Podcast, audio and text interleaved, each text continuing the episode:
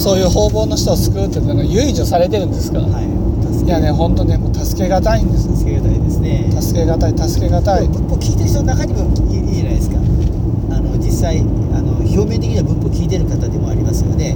いや僕が仏法もう僕の教えをね聞いてる人の中では、はいそんな人はいないですよ離れていきねますよね。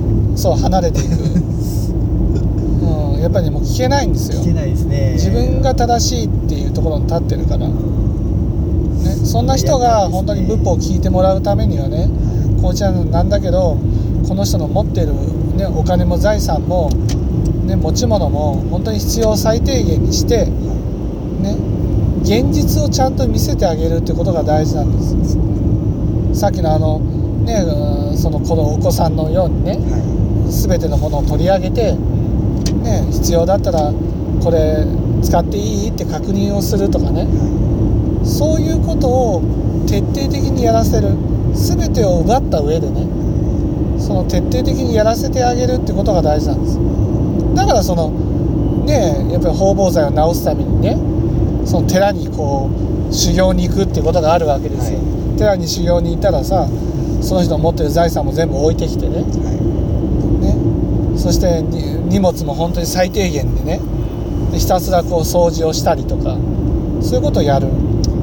なんでって言ったらそれはやっぱりその法ね方々罪を治すためなんですでもさ方々罪の人に限ってねそういうのやろうとしないんですよ。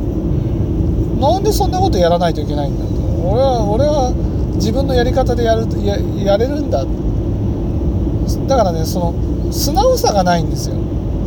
ね。だから方々罪って仏法だけね方々ってわけじゃないんですよ。このねその世の中の本当に知恵のある人からねはこうだって言われたことも全部聞かないんです自分のやり方をこう押し通していってうまくいかないんですよ。失敗するんです。失敗しても反省できないんです。俺のやり方のやり方が間違ってるはずはないって。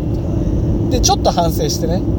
あちょっと俺も間違ってたかなみたいな感じでねだからといってその分かってる人のね言うことを聞かない。